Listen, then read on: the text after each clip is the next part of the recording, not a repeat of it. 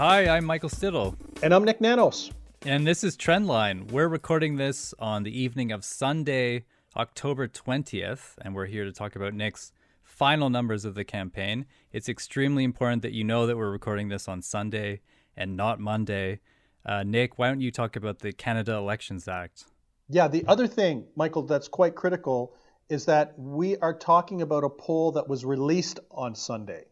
So this mm-hmm. is not a new poll. If you're if you're listening to this on Monday morning, this is not a new poll. This is, we won't call it old, but it's the Sunday poll that was released on Sunday. So we did the whole survey on Sunday and actually released mm-hmm. on the same day because uh, the way the Elections Canada rules work, no new surveys can be released on Election Day. So we're all clear on that front. We are not undermining democracy. Please do not throw us in jail. These are Sunday's numbers reported on Sunday. You sound a little nervous. I'd like to say... I'm a little nervous. As I'm a guy who's done polling in a whole bunch of elections, I'm not nervous at all. We're all not, good. Okay. We're good. you're you're giving me... You're making me calm. You're, you're filling me with confidence. Thank you. Good. So, Nick, the final numbers. Please tell us, what are they? So... This is a survey that was exclusively done in one day. So this is not a three-day track. This is a one-day snapshot uh, of opinion. Mm. It was done on Sunday the twentieth and released on the twentieth. We have the Conservatives at thirty-two point five, Liberals thirty-one point seven, N D P twenty point eight, Bloc at seven point two, Green six, People's Party at one point five. So those wow. are the final numbers. And in our experience, the numbers that are on Sunday that are part of the Sunday sample or the Sunday piece of work are usually the ones that are closest to the actual outcome because the the numbers sometimes are different on Thursday, Friday, Saturday leading up to an election. Mm-hmm. Yeah, there's a huge difference, it looks like, in some places. And especially uh, we've seen a big dip for the uh, Green Party.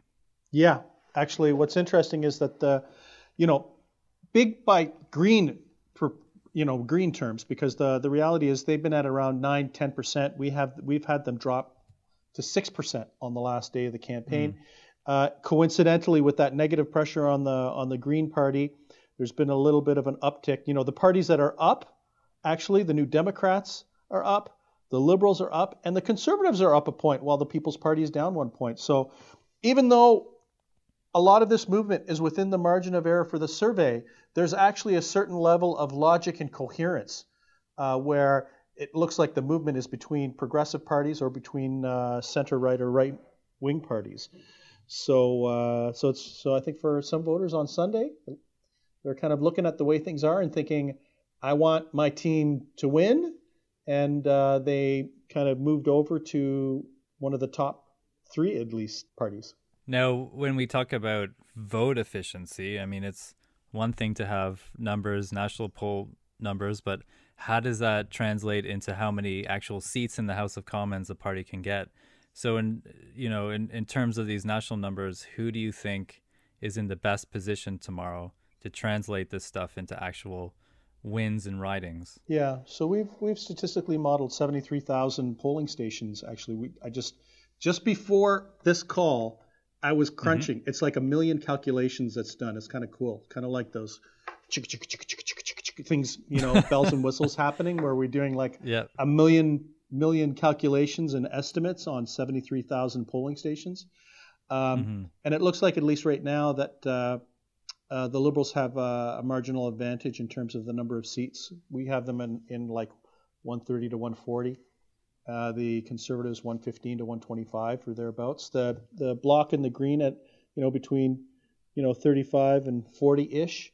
And uh, the other interesting thing is uh, you know we still have, just think the night before the election, we still have nineteen ridings uh, that are too close to call, that two percent wow. or less, and another sixty that are also too close to call. Between two, uh, a margin of between two and uh, seven percent. So, you know, even when you look at those top numbers for the parties that I just talked about, um, there's still a significant level of volatility, and this is where the ground game comes into play, right? We're go- we're mm. in we're in full-on warfare. Why don't we call it guerrilla mm-hmm. warfare? It's like block by block. It's kind of like uh, I won't name a city, but it's kind of like those really bad urban sieges that we hear about in the Second World War, where opposing forces are fighting kind of apartment building to apartment building and block by block mm-hmm. and street by street. We're there now in this election campaign with the get out the vote. The big question is, who's got the best team on the ground? We don't know that, actually. We'll find out probably tomorrow night who has the best team on the ground. And uh, that'll make a big difference in terms of the actual outcome of this election. So, Nick, I have to ask, uh, is there any chance tomorrow we will see anyone win a majority government? Well, with both of the front-running parties at around thirty-two percent or thereabouts, the likelihood of a majority government is low. There's a greater likelihood that there'll be some type of minority government. So uh, you've also got preferred P M numbers, uh, correct, on Sunday? Yeah, yeah. And uh, what you know, is your what is your sort of ultimate leadership breakdown, the the final report card, if you will? Oh, the final report card? Well, the final report card still has uh, Justin Trudeau as having an advantage on uh, on the preferred prime minister front in the one day. Oh, let me just flip. You know, uh, would you like to visualize something? I have papers sure. strewn, strewn all over the Nanos boardroom downtown. Mm-hmm. Um, I look like an absent-minded professor. Uh, I, I haven't been pulling out my hair, but I'm now just looking at the uh, the Sunday numbers for preferred prime minister. Justin Trudeau, thirty point five. Andrew Scheer, twenty-six point four. Jagmeet Singh, nineteen point seven. Unsure, thirteen point two. Elizabeth May, four point six. Blanchet, four point one. Maxime Bernier, one point five. So interesting twist here is that, mm-hmm. uh, you know, we have a statistical tie, an absolute statistical tie between the Conservatives and the Liberals in the ballot support.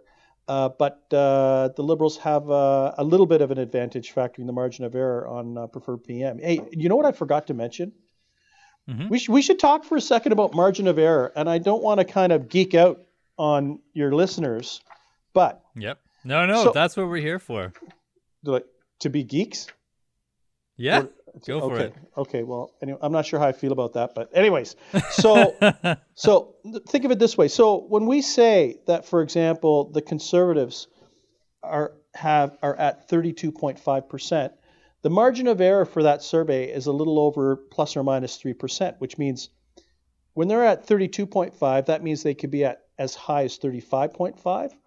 or mm-hmm. as low as twenty-nine point five. And then for the Liberals, same thing applies. They could be as high as thirty-four point seven uh, or as low as twenty-eight point seven or thereabouts. So you have to think of these ranges. So when you actually look at the numbers, it is possible for the Liberals to win by six points or the Conservatives to win by six points just because it's so tight. And when you uh, factor the margin of error. So you got to keep that in your back pocket when you're looking at the numbers. Uh, and I always have to ask, uh, B C, are we, I mean, we've said this over and over again. I'm assuming, yes, we will have a very late night oh, tomorrow man. on Monday night. Yeah. Yeah. It's, it's like, shout out to British Columbia for keeping us up late. So, but it'll be very exciting. We still have a three-way tie in uh, British Columbia between the Liberals, the Conservatives, and the New Democrats. Quebec actually has been, has seen the most dramatic movement in the last five to seven days. Um, mm-hmm. Like seven days ago, the Liberals were ahead in the province of Quebec. Last night, we had the Bloc uh, start to pull out a little bit of a lead. We could see, we could see just to kind of uh, recap that siege mentality, we could see just picture the picture an image of the province of Quebec, and then there's the island of Montreal, which will be red, or mostly red. There'll mm-hmm. be, I think there might be one N D P seat and a few Bloc seats, but mostly red.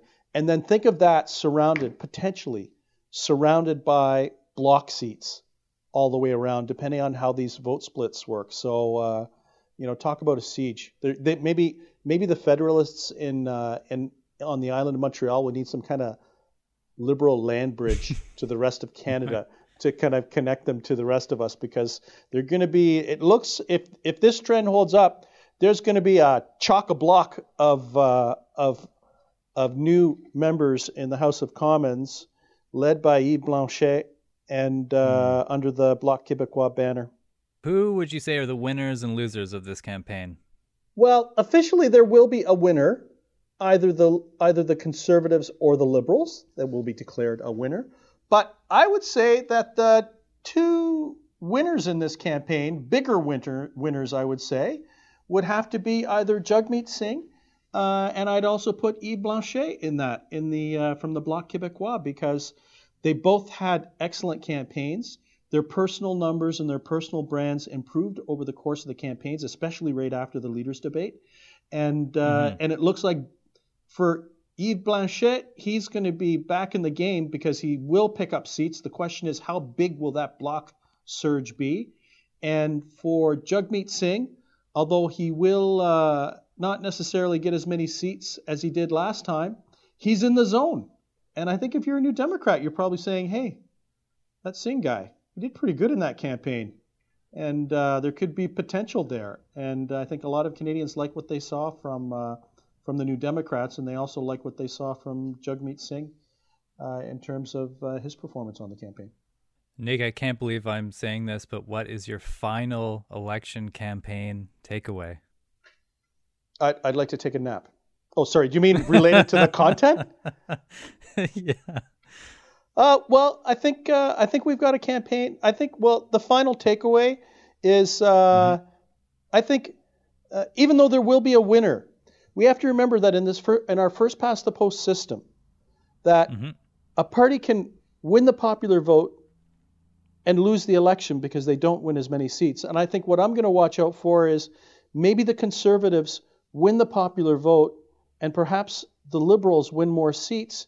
And, you know, for a lot of average Canadians, they're not experts in the Westminster system, where they know mm-hmm. that the uh, where, you know, whoever the sitting prime minister is at dissolution gets first shot to to form a government. And uh, it could it could cause for a little bit of uh, little bit of confusion, because I think for most people, they think if you won the most number of seats or if you win the popular vote, you should have a shot at uh, at forming some sort of government in the House of Commons. So why don't we just say, let's watch out for confusion potentially uh, on election night in terms of the rules and the potential outcome. Nick, as always, thanks very much. And where can we find you? Oh, I'll probably be sleeping in about an hour or so, so you probably won't be able to reach right. me. But if you need to reach me online, uh, best place on Twitter at N I K Nick Nanos, and on the web at w w w dot nanos dot co. And I'm on Twitter at Michael Stittle. Nick, please take a well-deserved nap. Yes, but I have to wake up early to go to C T V to do interviews. Right. Right. Well, thank you very much. Okay. Cheers. Bye-bye. This episode was produced by Trevor Coral, Jesse Taharelli, and Phil Hahn. Sound editing was done by Jesse Taharelli. Our executive producer is Liz Travers. Trendline is hosted by Nick Nanos and myself, Michael Stittle. As always, thanks for listening.